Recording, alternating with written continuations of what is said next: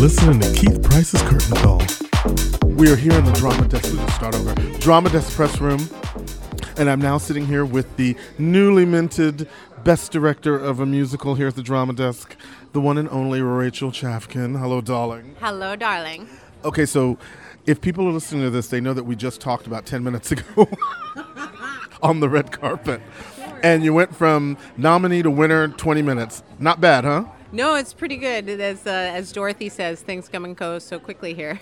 You know, it's so interesting though because again, like we were saying earlier about this piece that has captivated everyone. What do you think is the mystery of this of why people are so into this? I mean, you know, every season there's always that one show that everyone is like, "Oh my god."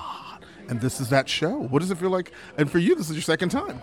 Sure. I mean, I don't know anything that feels quite like Hadestown does. I think it's so pure in voice. I think Anaïs's poetry is so wildly um, both elegant and political and heart forward, and uh, and so it feels extraordinary to see that being. Um, felt by so many audience members who come to join us. And look, the show makes me weep basically every time I see it. So, uh, as an as I am not an alien, it's it's good to know that that affects other other humans the same. And again, you were with this project from the very beginning, right? Um, no, so Anaïs has been writing this piece off and on since 2006 as a DIY community theater project in Vermont. Anaïs and I hooked up in 2013. We met in 2012, but we started working together in 2013. And so we've been working on it for six years. So Anaïs's journey is, um, I think, about 13 years on this show. Yeah. We talk about she gave birth to a teenager. yeah, totally. And actually, it's very, it's lovely because when Anaïs and I started working in 2013, she was just about to have her daughter, uh, Ramona, who's now almost six, and I'm pregnant. So there's like a lovely circularity there. We'll talk about a circle of life. life of art and life of people. Yeah, well, and I think that's like my favorite thing about the show. It's a line that Andre de Shields sings at the end of the show, which is everybody looked and everybody saw that spring had come again. And I think that idea that even in the face of tragedy, there is a rebirth and there is a regeneration if you have faith. And I think that that's a it's a glorious thing. Well, congratulations on a fabulous turn in all of this madness. And now, you, what do you have coming? Because I know like th- this baby's already born. Yeah. It's already making its first steps all the way to the Tonys. So what's next for you?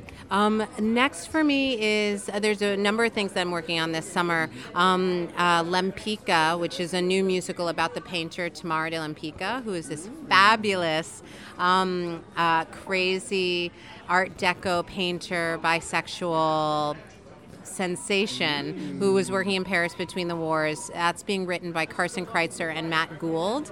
Um, so that is having further development.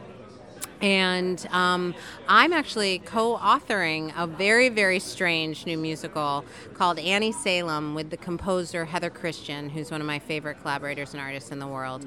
And it's an adaptation of a Mac Wellman novel. And the first act is set in Ohio, and the second act is set in Mars. Which some people would say Ohio is. Yeah, well, exactly. I think Mac is using often sci fi to help understand what the hell is happening in the Rust Belt. Oh my God. Well, God help everyone involved in that. I love it. So taking on the bizarre, taking on different, that's kind of your thing, isn't it? Yeah, I don't like doing things that I know how to do. All right. Well, we're leaving it at that, honey. Rachel Chavkin, nominated, winning, dipping, doing.